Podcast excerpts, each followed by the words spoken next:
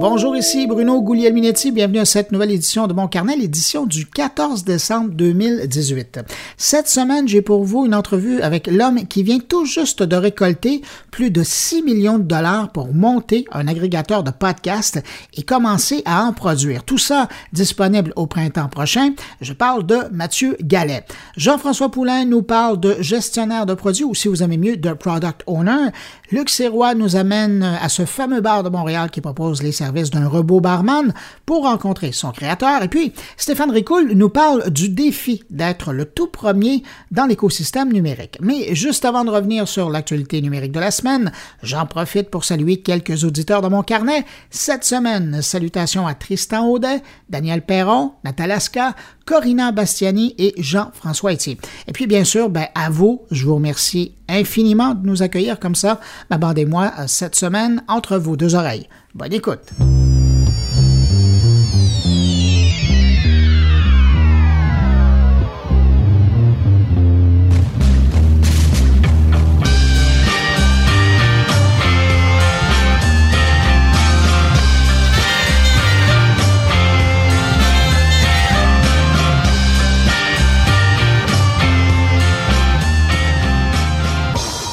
Facebook a encore fait la nouvelle cette semaine avec des fuites de données. Cette fois, on parle d'un bug qui a exposé des photos privées de plus de 6,8 millions d'utilisateurs quand même. C'est Facebook qui a annoncé la nouvelle vendredi au sujet de ce nouvel incident de sécurité qui a touché euh, des millions d'utilisateurs. On parle euh, cette fois d'une passerelle d'un API qui concerne l'accès aux photos euh, qui avait une faille importante, ce qui a permis de donner l'accès à des photos privées de presque 7 millions d'utilisateurs. Là, on parle de photos qui n'avaient pas été publiées sur Facebook, mais bien des photos qui étaient stockées sur Facebook. La faille a existé du 13 au 25 septembre dernier sur les serveurs de Facebook et a été euh, réparé depuis. Pendant cette période, ben, des applications tierces de Facebook pouvaient accéder sans restriction aux photos privées de l'utilisateur. Selon Facebook, 1500 applications ont pu avoir accès aux photos non publiques euh, de ces euh, presque 7 millions d'utilisateurs. Reste à voir maintenant qui d'entre elles euh, ont profité de cette fenêtre pour accéder à ces photos privées. Si vos photos sont concernées, vous devriez recevoir un message de la part de Facebook incessamment.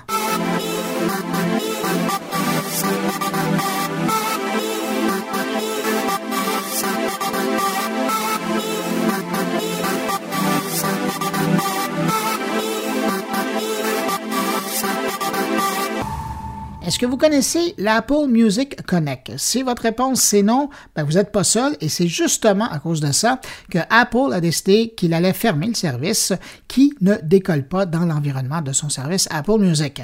Apple Music Connect, ça devait être au départ, lors du lancement du service Apple Music, l'endroit où les fans allaient être en lien direct avec leur vedette préférée. Mais le problème pour Apple, c'est que les vedettes de la chanson sont déjà aujourd'hui en lien avec leurs fans par le biais des Facebook Facebook, Instagram, YouTube, Snapchat et compagnie. Alors, les vedettes et les fans n'ont pas vraiment besoin de cet endroit qui est apparu bien malgré eux. Et ça, ben, malgré le fait que Apple Music compte quand même 56 millions d'abonnés.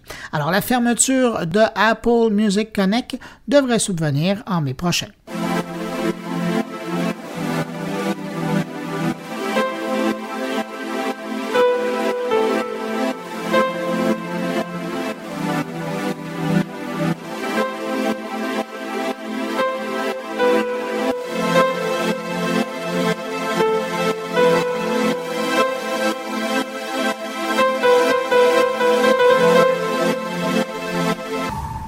Ces derniers mois, YouTube dit avoir supprimé plus de 58 millions de vidéos.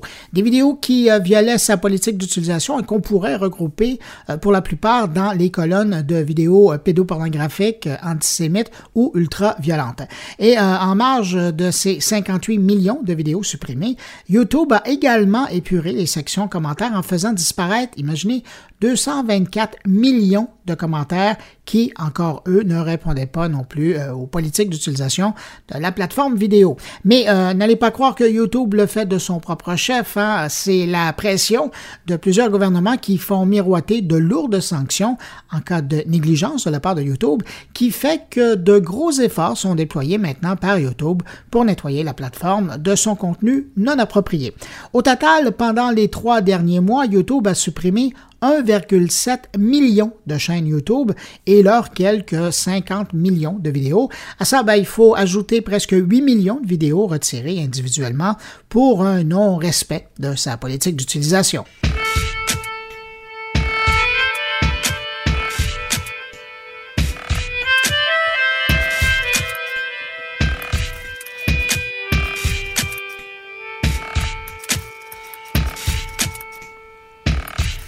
Canada, cette semaine, un jugement euh, fort intéressant de la Cour suprême qui a confirmé le droit à la vie privée, même sur un ordinateur partagé au travail ou à la maison.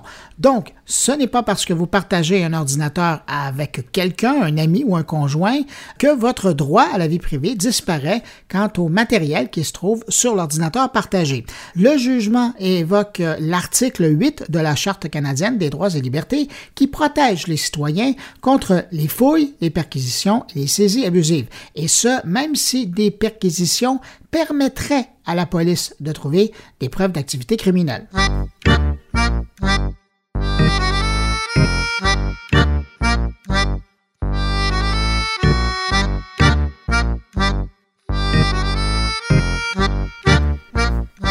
C'est fou comment Microsoft semble reprendre du poil de la bête ces dernières années. Euh, j'apprenais cette semaine que Microsoft serait à préparer un forfait d'abonnement pour accéder à tous ses services, incluant son système d'exploitation Windows. Euh, Windows 10 d'ailleurs, c'est assez amusant parce que c'est gratuit. Mais enfin, ce serait inclus. On connaît déjà son offre d'abonnement pour utiliser sa trousse de bureautique Office. Eh bien, ce serait dans le même genre, mais pour accéder à toute l'offre de Microsoft. Baptisé Microsoft 365 Console dans son appellation anglaise, l'offre d'abonnement serait dans le fond la version grand public de ce qui est déjà offert aux clients corporatifs sous l'appellation de Microsoft 365. On ne dit pas cependant si ce nouveau forfait pourrait comprendre un accès au service Xbox Live Gold ou encore au Xbox Game Pass. Un dossier à suivre.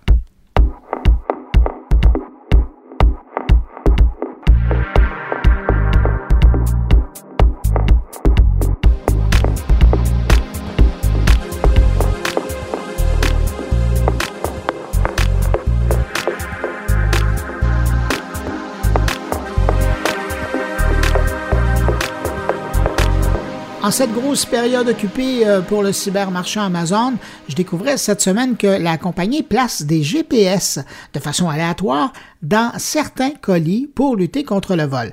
Et dans certains cas, ils vont même jusqu'à s'associer avec les forces de l'ordre pour placer des caméras pour attraper les voleurs dans des zones qui sont euh, propres à un plus grand nombre de vols. Et c'est le cas notamment à Jersey City, dans le New Jersey aux États-Unis. Et il faut croire que les colis de Amazon en ont bien besoin, puisque la police de Jersey City racontait qu'il a fallu seulement trois minutes pour qu'un colis déposé devant une porte soit par la suite volé.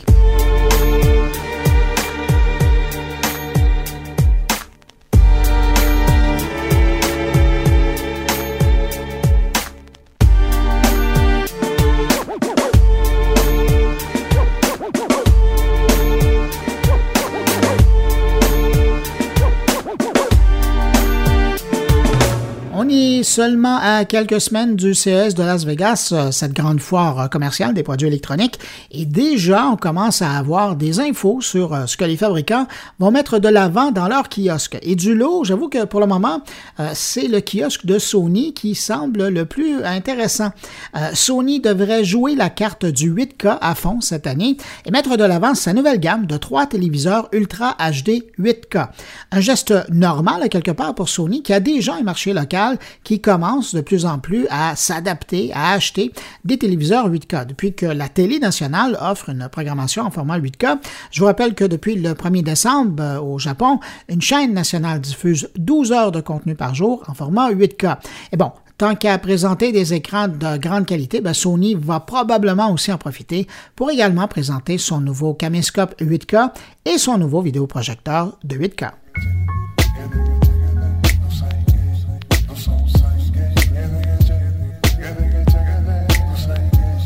so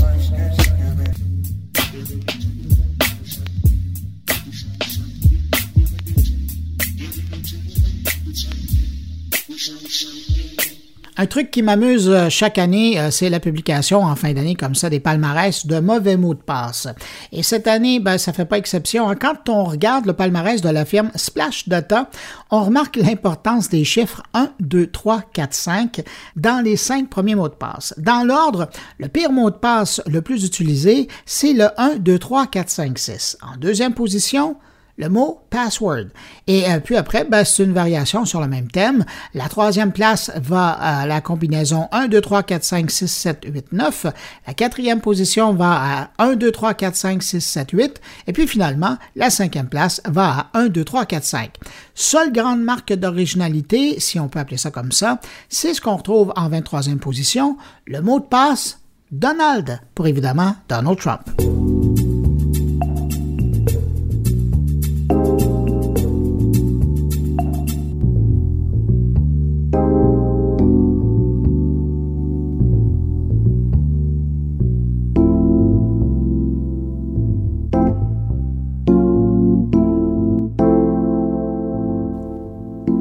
IMAX se retire du VR, ben c'est du moins ce qu'on peut déduire, euh, parce que déjà présent dans le secteur depuis 2016, alors qu'ils avaient créé des salles de réalité virtuelle, ben cette semaine, on apprenait qu'ils tirent la plug carrément. Officiellement, IMAX dit avoir testé pendant tout ce temps euh, le produit, mais bon, plus tôt cette année, IMAX avait déjà fermé les portes de quatre salles dédiées au VR et avait d'ailleurs abandonné un projet de caméra VR en partenariat avec Google. Alors cette semaine, c'était l'annonce de la fermeture dans les mois à venir de trois centres de VR qu'on retrouve à Toronto, Los Angeles et Bangkok, qui met donc à quelque part les derniers clous dans le cercueil du VR chez IMAX.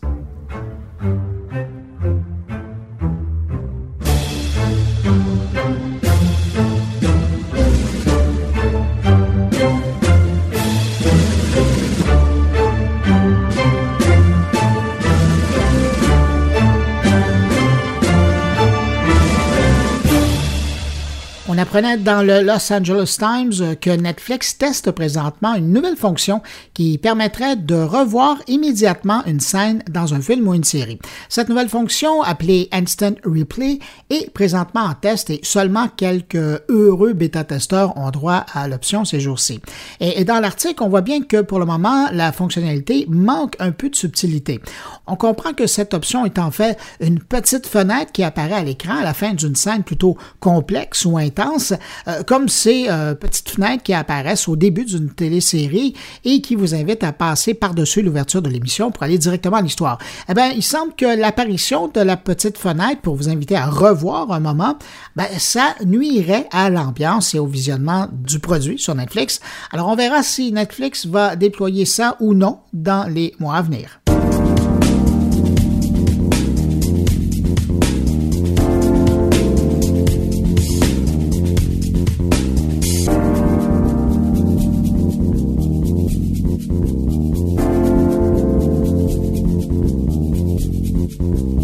Comme je vous le disais en début de mon carnet cette semaine, Mathieu Gallet, le PDG de Magellan, a réussi à lever plus de 6 millions de dollars pour mettre en place son Netflix du podcast.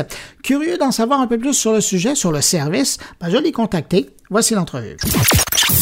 Mathieu Gallet, on apprenait cette semaine que vous avez réussi un premier tour de financement pour euh, votre projet Magellan c'est quand même euh, un beau tour, hein? 4 millions d'euros que vous avez été capable d'aller chercher? Oui, oui, effectivement, euh, c'est une belle levée euh, pour une start-up française, puisqu'avec 4 millions d'euros, nous, faisons ce, ce premier tour pour que Magellan voit le jour au printemps prochain. Quand on parle de Magellan, je ne sais pas si on met ces paroles-là dans votre bouche ou c'est vous qui l'avez présenté de cette façon-là, mais on évoque souvent la comparaison avec Netflix, le Netflix du podcast. Est-ce que c'est ce que devrait euh, devenir Magellan?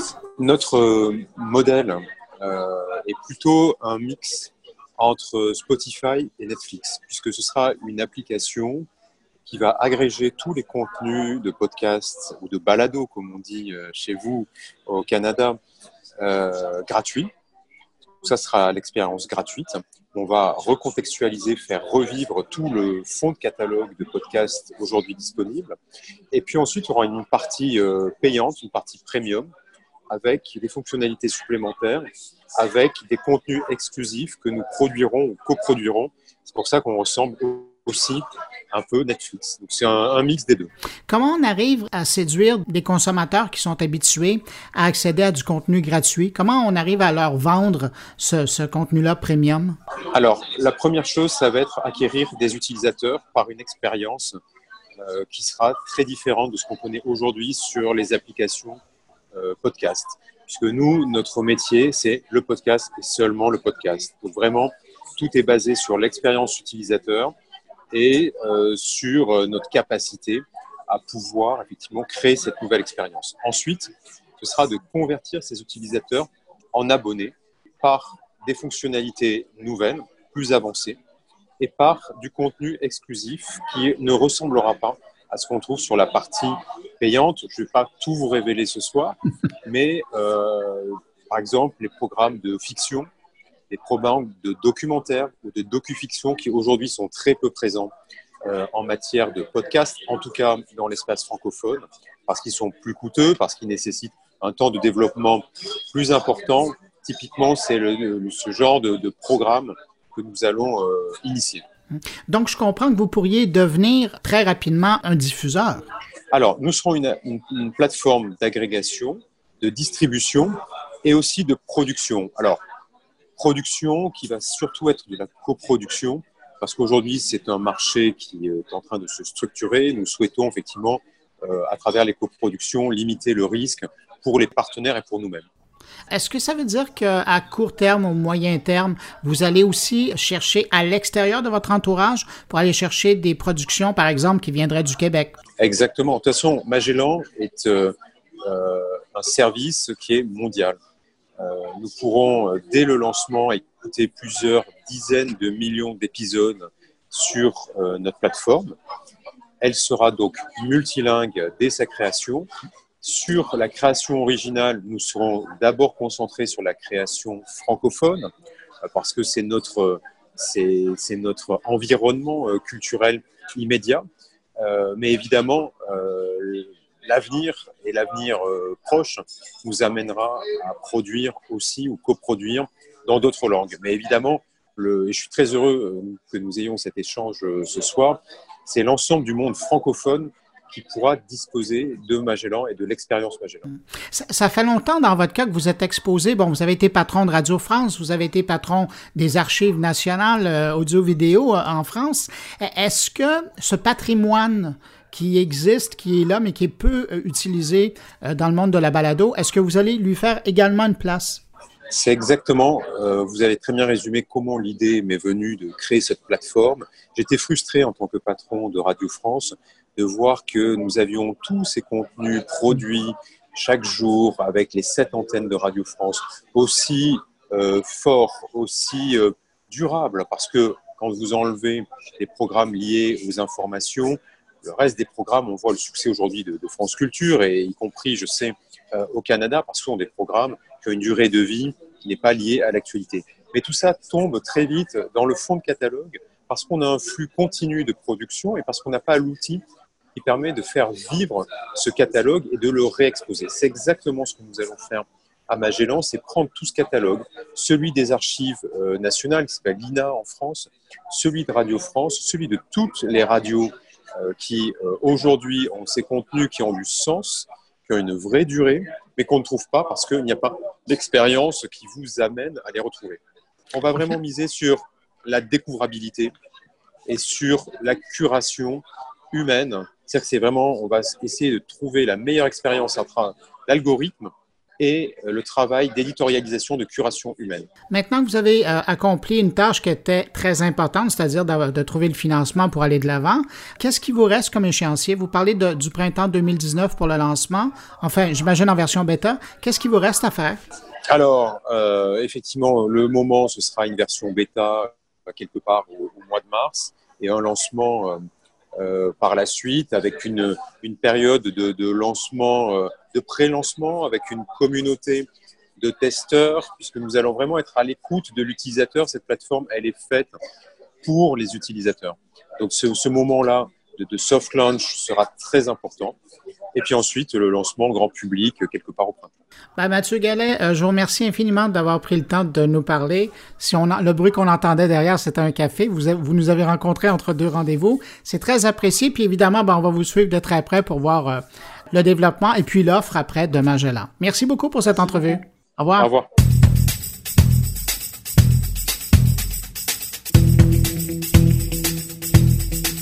C'est maintenant temps de retrouver Jean-François Poulain. Bonjour Jean-François. Bonjour Bruno, comment ça va? Ça va très bien, merci. Hey Jean-François, ça fait quelques semaines qu'on parle euh, à des gens qui, dans le fond, cheminent à travers des projets.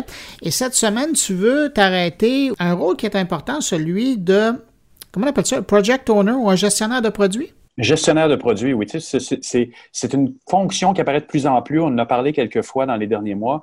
Euh, c'est vraiment la personne qui est mise en charge de, de s'occuper euh, de gérer un produit. Et, et, ça prend de plus en plus la forme de quelqu'un qui est capable aussi de parler aux utilisateurs à travers ça. Puis euh, cette semaine, j'ai fait une entrevue avec Mathieu Roy, qui nous vient d'Ottawa. Cette semaine, il était à Montréal. Il vient de l'agence Macmillan. Et euh, il, il, nous raconte un peu justement comment en tant que gestionnaire de produits, faire, du mieux entre l'aspect créatif, l'aspect je veux servir mes utilisateurs, puis l'aspect financier. L'aspect qui fait que ben, il y a quelqu'un qui investit vraiment beaucoup de sous, des fois dans une plateforme, dans un produit ou autre, puis qui veut des rendements. Il veut que ces utilisateurs-là, de l'autre côté, ils signent, qu'ils signent, qu'ils deviennent membres, qu'ils deviennent clients, tout ça. Donc, c'est ce qu'ils appellent dans les startups la traction sur ces utilisateurs-là. tu peux avoir beaucoup de gens qui viennent visiter, mais au bout de la ligne, tu en veux qui, les garder. qui veulent signer, qui vont payer pour ton service. Ça, c'est une mesure de succès dans des, euh, dans des sites ou dans des startups ou dans des, euh, dans des applications. Donc, euh, Mathieu nous parle de cet aspect-là, de comment lui, dans, un, dans, dans, son affectation chez Macmillan, de s'occuper d'un produit, d'un fintech financier, comment il a réussi à balancer les deux un petit peu, comment il a réussi à, à, à permettre à tout le monde de se parler? On parle des fois des environnements qui sont très techniques ou très financiers, qui ne sont pas nécessairement habitués à intégrer l'aspect euh, utilisateur. Puis il y a une petite anecdote euh, dans l'entrevue qui nous fait part, qui est vraiment intéressante. C'est l'ombudsman finalement des utilisateurs. Le gestionnaire de, produits, euh, oui, puis j'ai l'impression que les entreprises commencent à y voir vraiment un avantage à avoir quelqu'un qui est capable de. Tu sais, c'est pas un gestionnaire de projet, ça aussi, on en parle dans l'entrevue. Un gestionnaire de projet, c'est vraiment la personne qui s'assure que c'est fait on time, on money, dans l'argent et dans le temps. C'est pas ça, parce qu'un gestionnaire de projet, historiquement, n'a pas l'habitude de s'assurer que les utilisateurs ils sont heureux. Et si tu ne le fais pas, tu vas avoir un super produit bien, bien programmé, tout ça, euh, bien dans les temps, mais au bout de la ligne, personne n'utilise. Alors, c'est pas tout à fait un grand succès non, non plus. Non, c'est pas ce qu'on pourrait appeler un grand succès. Jean-François, merci encore pour cette entrevue. On écoute tout de suite, puis je te remercie à la semaine prochaine. Merci, Bruno. Nous autres, on a une équipe de UX à l'interne qui sont évidemment responsables euh, de tout ce qui est besoin utilisateur. Un product owner, là où il va se distinguer, c'est qu'il regarde également les besoins d'affaires. Il va regarder les besoins utilisateurs, mais aussi les besoins d'affaires. Il va essayer de les réconcilier. Euh, moi, j'ai quand même un background assez euh, en finance. Business, finance, ouais, tu disais ça. En business, exactement. C'est une mm-hmm. des raisons pourquoi ils m'ont choisi pour ce, ce défi-là quand il est arrivé. Mais aussi en même temps, à travers toute ma j'ai toujours l'utilisateur au centre de mon thinking. Et ça va pas juste au niveau du produit, ça va aussi au niveau des processus. Parce que ce qu'on se rend compte, c'est souvent, tu as une équipe qui veut créer un super beau produit. Euh, ils sont super agiles, ils sont super créatifs, mais le processus et des fois les, promesses qui sont faites aux clients euh, sont très rigides. Donc, si le processus euh, est pas aussi agile que ton produit ou ton processus de création, euh, tu te retrouves avec un, des, des, problèmes, tu te retrouves avec des conflits. Quand j'ai commencé ce produit-là, euh, ce, ce projet-là euh, chez Macmillan, j'ai été, si on peut dire, le projet était déjà en route, mais la prochaine étape était de recevoir tous les clients, tous les différents je, je, vais essayer de pas faire beaucoup d'anglicisme, les stakeholders, les représentants mm-hmm. chez les clients, les gens de finance, le, la, la, chef du marketing, les gens qui sont au niveau de l'analyse de données. Tous ces gens-là étaient là pour qu'on puisse discuter, OK, qu'est-ce qu'on va faire exactement pour notre nouveau site web? Le but, c'était de faire le rebrand complet de l'entreprise et ça passe évidemment par le site web. Donc, quand ces gens-là sont venus au bureau, j'ai organisé euh, avec euh, mon, mon gestionnaire, mon, mon, mon, chef de projet, si on peut dire, j'ai proposé un stunt. On avait déjà une installation, les gens étaient assis en U. On avait une mhm. table en U où on a les gens de Macmillan, on a les, on a les clients, tout le monde est là, tout le monde a sa propre perspective. J'ai dit, j'aimerais ça installer une chaise vide dans le milieu de la pièce qui va représenter l'utilisateur. Là, les gens vont dire, qu'est-ce que c'est ça? Il y a une chaise vide dans le milieu de la pièce. Et de dire, écoutez, on est tous là ici aujourd'hui, on va avoir des super intéressantes discussions, mais il faut jamais oublier une chose, la perspective de l'utilisateur dans le centre est très importante. Et si jamais vous voulez prendre la place de l'utilisateur, au lieu de lever la main, tu sais, des fois, ça peut être un peu awkward pour tout le monde. J'ai suggéré aux gens, allez simplement vous asseoir dans le milieu puis donnez-nous votre perspective utilisateur. Ah, c'est intéressant, ça. Ouais.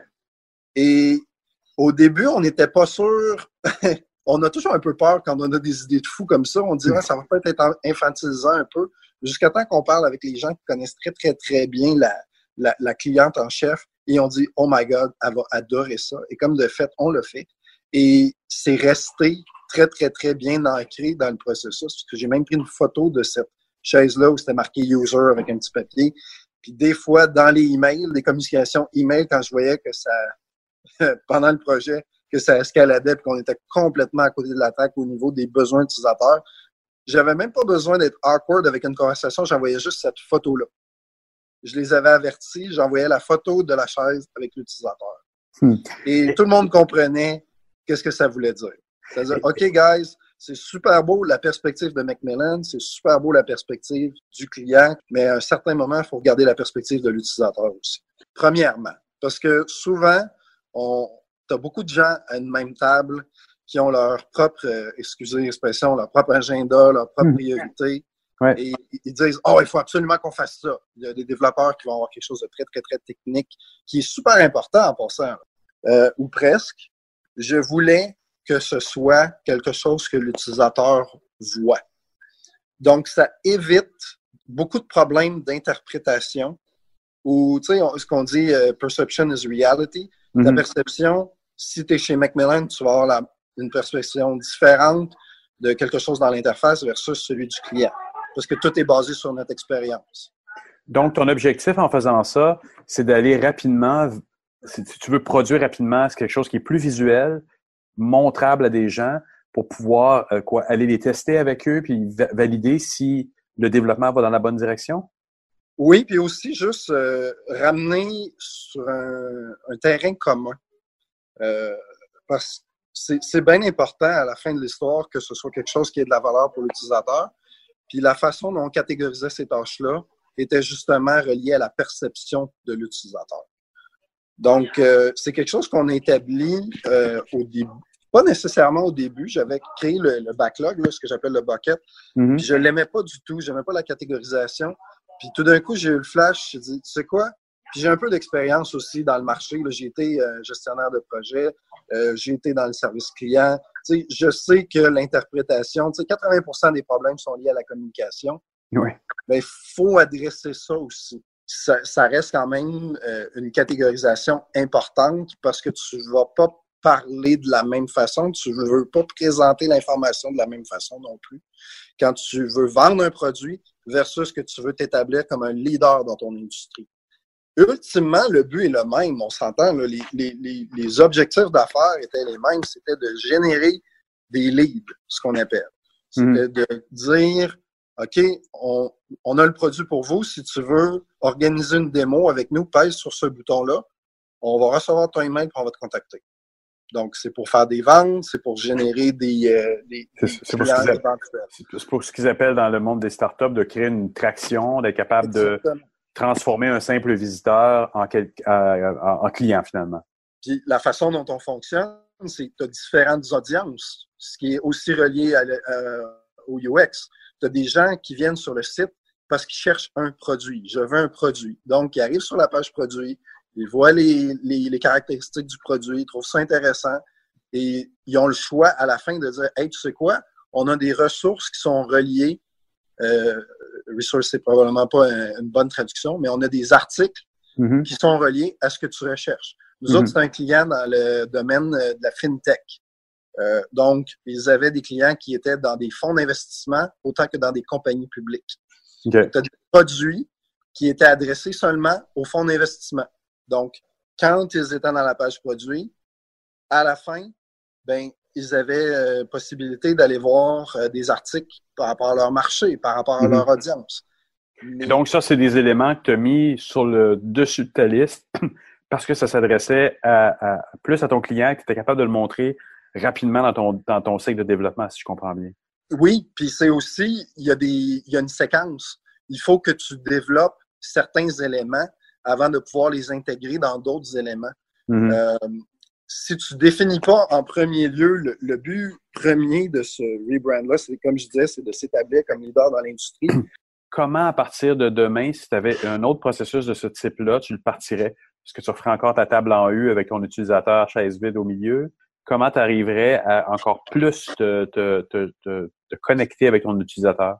Euh, je pense qu'une chose qu'on a, on a développé d'une certaine façon, mais qu'on aurait pu développer davantage, c'est ce qu'on appelle les, les stories utilisateurs, les user stories. Oui, absolument. Euh, ça, c'est une façon de dire, en tant que telle personne, en tant qu'utilisateur, je veux faire telle chose pour arriver à tel résultat.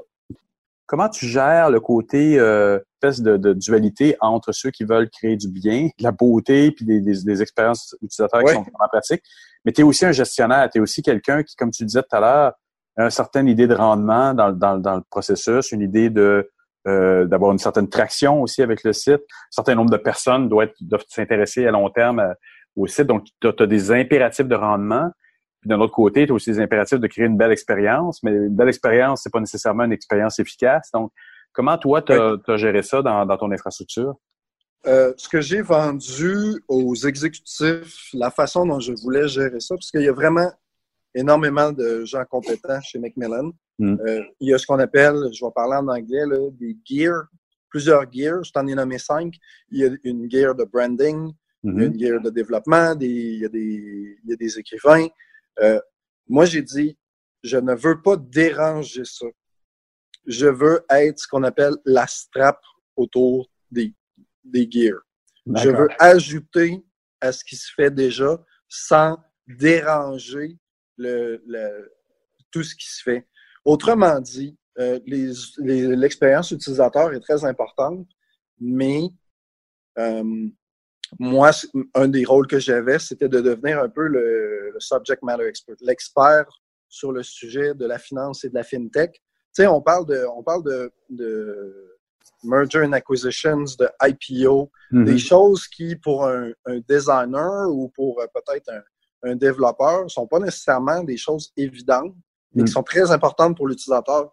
Donc, à un moment donné, j'ai fait une présentation juste pour un peu se familiariser avec Hey, c'est quoi un IPO? Qu'est-ce que ça implique?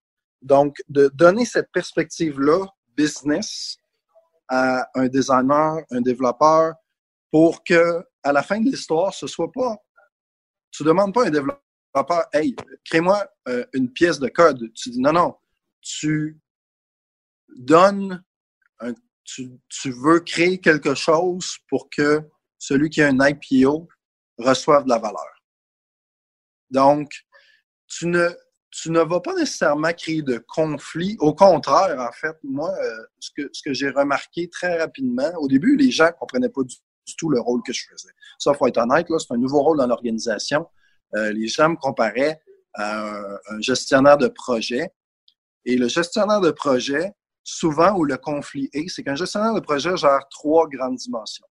Il gère le temps, il gère le, le scope, c'est-à-dire la portée, et il gère le budget.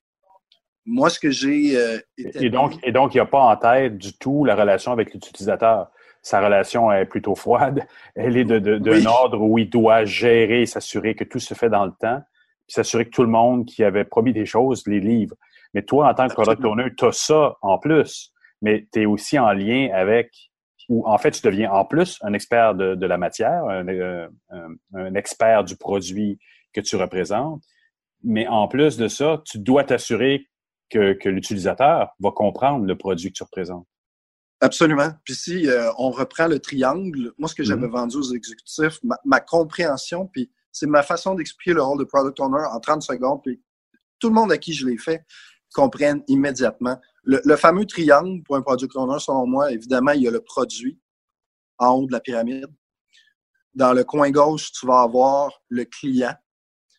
Et dans le coin droit, tu vas avoir l'équipe. Et au centre, très important, parce que c'est un des principes de la méthodologie agile, c'est l'expérience utilisateur. L'utilisateur est au centre de tout. Mais le fait est que euh, un des avantages, euh, le client ne parle pas, en tout cas, moi, c'est ce que j'ai remarqué, puis c'est ce que j'ai établi rapidement. un chargé de projet a une pression de livrer en temps, en budget, mais à la fin de cette histoire-là, un projet, puis je dis pas, je dis pas que les, gestionnaires de projet font ça, mais je dis qu'un projet peut être livré en temps, en budget et en portée et n'avoir aucune valeur pour l'utilisateur. Non, exact. Parce que c'est pas dans le mandat d'un gestionnaire de projet. Historiquement, ils font, comme on disait tout à l'heure, la gestion du projet et non pas la. Oui, puis pour leur enlever de la pression, tu sais, c'est pas juste une histoire de mandat, c'est aussi une histoire de perception du client. Moi, mm. j'avais des discussions très, très différentes avec le client. Euh, la première journée, quand les clients sont venus, moi, je leur ai vendu une idée. On connaît beaucoup le principe du minimum viable product, le produit minimum le produit viable. viable. exact. J'ai dit, moi, c'est beau, là, mais on est dans un, on est dans un but de rebrand, on est dans un but de changer la perception des gens. Je leur ai vendu l'idée d'un minimum lovable product. Donc, quand je, écoute, ce qui est drôle, c'est que j'ai complètement perdu le contrôle sur ma propre idée parce que j'entendais parler par les membres d'équipe que le client ramenait toujours ça dans les meetings. Le minimum lovable product. Puis comment on peut. Donc, un, ça enlève de la pression de livrer un produit de A à Z, qui a absolument tout, que c'est complètement différent quand tu. Parce qu'un des, un, des rôles aussi d'un gestionnaire de projet, autant qu'un product owner, c'est de gérer les attentes. Il y a mm-hmm. des attentes de tout bord, tout côté. Donc, nous autres, puis je vais, je serai pas humble, on a complètement over-delivery parce que ça devait être un produit minimum viable. Et finalement, c'est un site web euh, de A à Z avec une expérience utilisateur qui, dernièrement, on, a eu des nouvelles du client. On a livré ça en novembre. Puis déjà en décembre, il nous disait que le taux de, de bounce rate, c'est-à-dire le taux de frustration des gens qui trouvent pas leur contenu, avait descendu en flèche. Il y avait déjà leur première vente. Euh, ils font ben, en gros, ils font affaire avec toutes les grandes Wall Street. Oui. Écoute, Mathieu, merci beaucoup pour cette entrevue. Ben, ça me fait plaisir. C'était bien intéressant.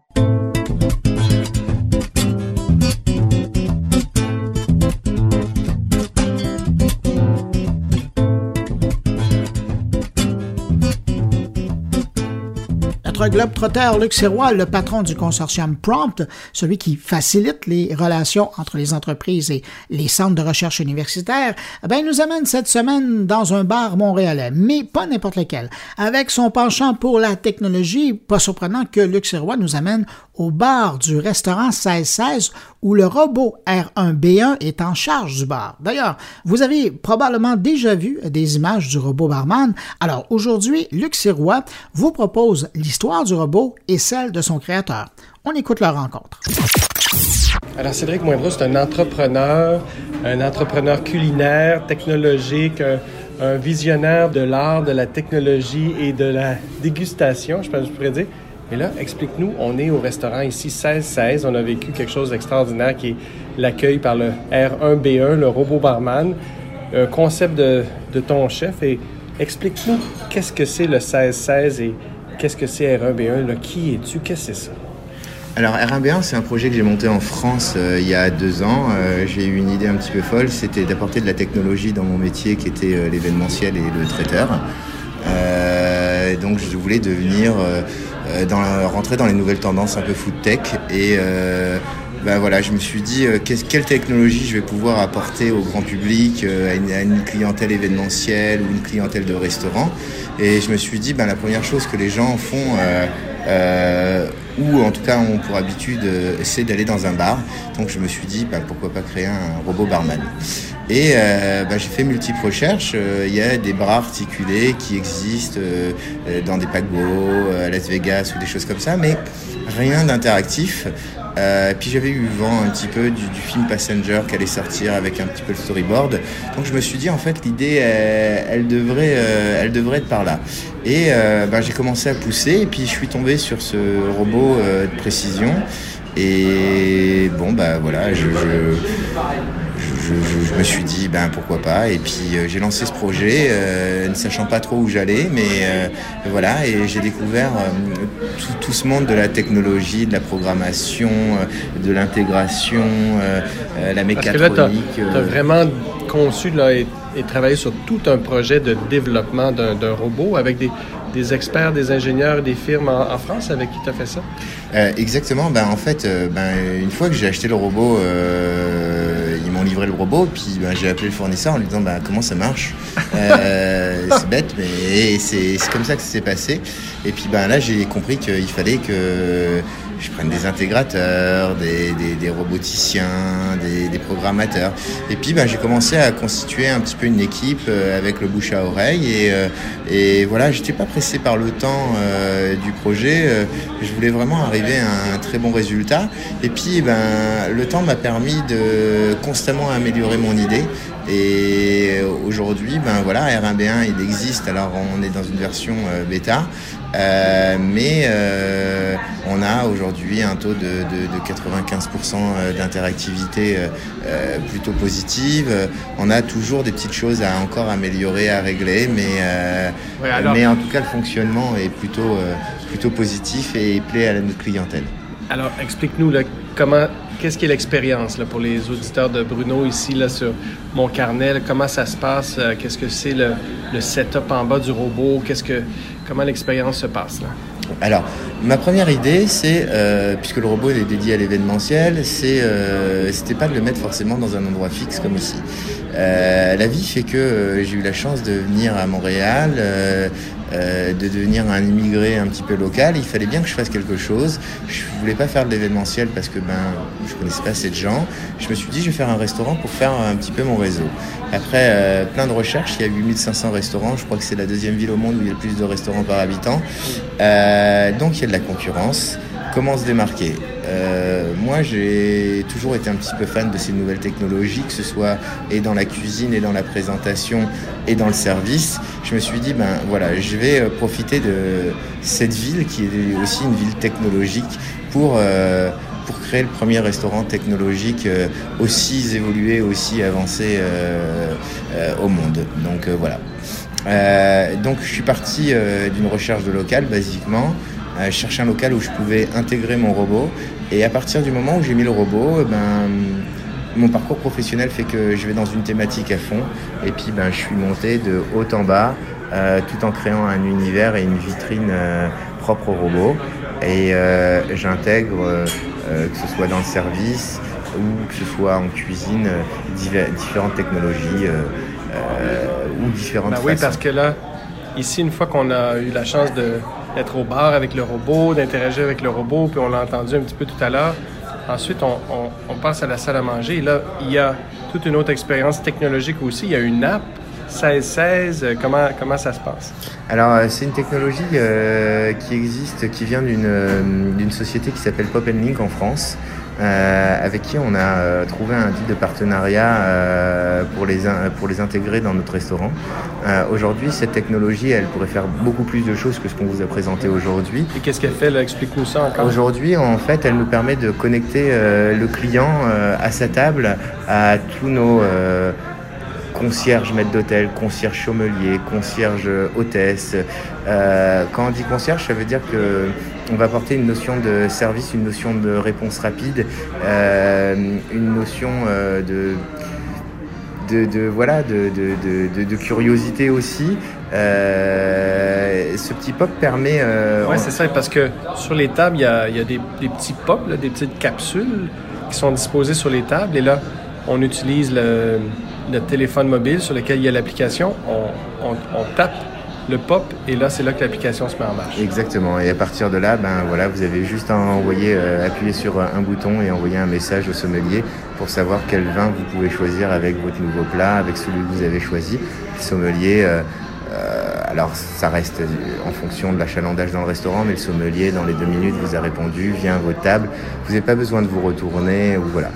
Vous allez me dire, dans la notion de service, normalement, le sommelier est censé prendre les devants et arriver. Effectivement, la seule différence, c'est qu'on ne pouvait pas euh, on pouvait pas ne pas le faire pour le voiturier parce que le voiturier, lui, il est dehors. Et le voiturier, ben, il n'y a rien de plus agréable que quand il y a 10 cm de neige, la voiture soit déjà devant. Donc, euh, juste de pouvoir commander sa voiture à table, euh, ben, voilà, c'est un petit service plus plus. Et puis, voilà, pour s'amuser, on a connecté le, le, concierge maître d'hôtel, le concierge sommelier. Et avec cette technologie-là, on pourrait aussi booster nos ventres. Aujourd'hui, on ne le fait pas. Et avec cette technologie-là, on va aussi pouvoir payer directement aux tables. Et ça, on va le mettre en place sur la terrasse l'année prochaine. Oui, parce que là, l'été va être beau. il y a une immense terrasse ici. Puis qu'est-ce que vous avez comme, comme plan pour l'été, les années à venir, justement, au point de vue du restaurant puis de la technologie? Là, qu'est-ce qui s'en vient? Alors, euh, on a pour idée, on a une pièce qu'on a réservée pour ça, où on a tout anticipé, en tout cas dans la partie des travaux. L'idée est de créer... Euh, une euh, première 16 motion. Quand je dis 16 motion, c'est une pièce complètement immersive à 360 degrés euh, où ça va projeter, où on va raconter une histoire euh, ben, food tech complètement. Euh, une invitation au voyage. Donc ça va projeter à 360 degrés, ça va projeter sur la table.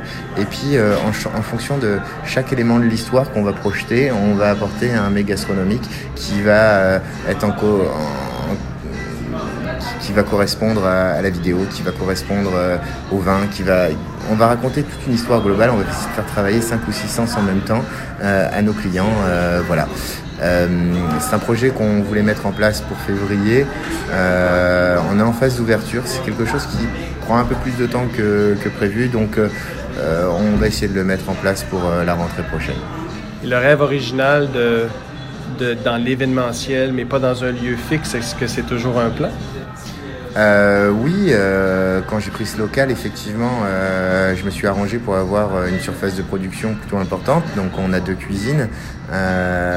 idéalement, une fois qu'on sera assez fort à se réroder et techniquement, en tout cas en place, on essaiera de développer en tout cas des événements extérieurs au restaurant. Aujourd'hui, on est déjà, on a deux mois et demi d'ouverture, on est encore des tout jeunes à Montréal, on a une clientèle à, à fidéliser, on a on a encore plein de marchés à conquérir, donc euh, on se concentre là-dessus. Euh, les résultats sont très encourageants à deux mois et demi.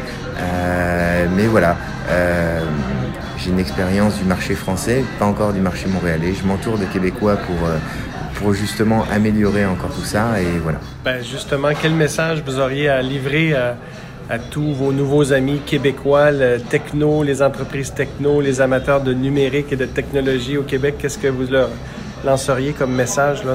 Bah, venez vous faire surprendre par R1B1, déjà ça vaut le coup. Et puis laissez-nous vous surprendre avec euh, notre gastronomie parce que les talents sont aussi en cuisine. Cédric, merci infiniment. Merci pour l'accueil. Au plaisir de changer le monde avec toi. Je t'en prie, merci Luc.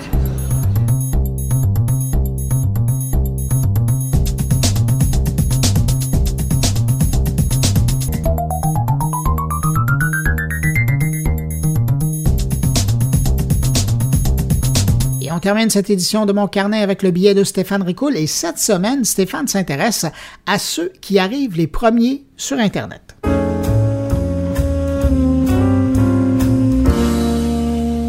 Bonjour Bruno et bonjour à tous tes auditeurs. Encore une fois Bruno, merci beaucoup de me prêter tout ce temps entre les deux oreilles de tout ce beau monde qui t'écoute.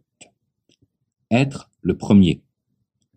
Dans notre économie numérique, ce petit bout de phrase prend un sens démesurément grand, presque autant que l'investissement financier qu'il demande. On dit souvent, notamment dans le cas de Amazon, que c'est le dernier mille qui coûte le plus cher. Dans mon propos aujourd'hui, c'est plutôt le premier instant qui est ultra dispendieux.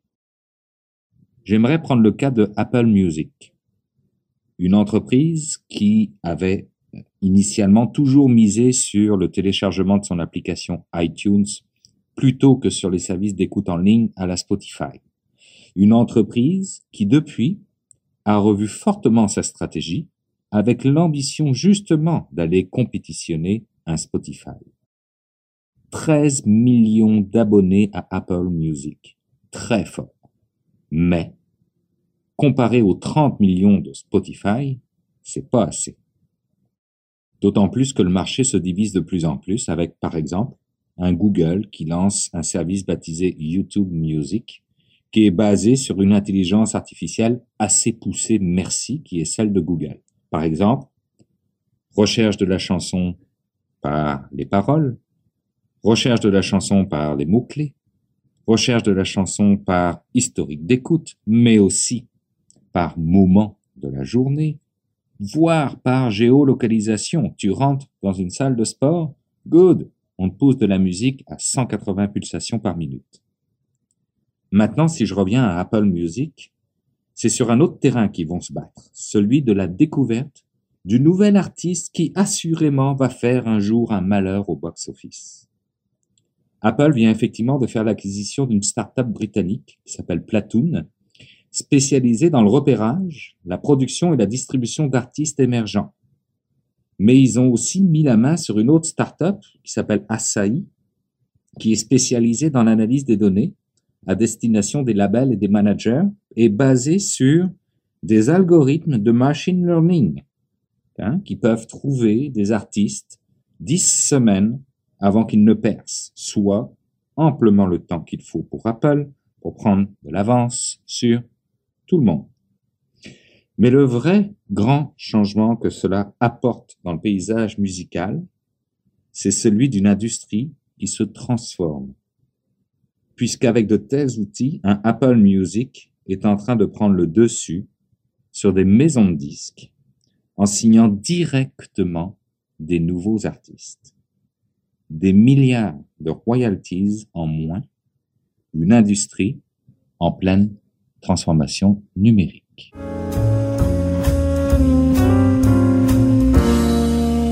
C'est avec ce billet de Stéphane Ricoul que se termine cette édition de Mon Carnet. J'espère que vous avez apprécié. Si vous désirez me laisser un mot, vous pouvez le faire en passant par la page Facebook de Mon Carnet, par le billet de mon compte Twitter, sur la page Saint-Clair de Mon Carnet ou encore évidemment en passant par euh, le blog moncarnet.com. Et puis vous, ah, vous pensez que j'avais oublié, hein, mais je vous rappelle, n'hésitez pas à passer le mot autour de vous si vous pensez que Mon Carnet peut intéresser de vos amis, de vos abonnés, vos collègues, ben, invitez-les à nous écouter. Moncarnet.com, c'est la façon la plus simple de nous écouter et ça nous fera plaisir de les accueillir cette semaine ou la semaine prochaine. Merci d'avoir été là. Je vous souhaite de passer une excellente semaine. On se retrouve la semaine prochaine pour une nouvelle édition de Mon Carnet. Au revoir.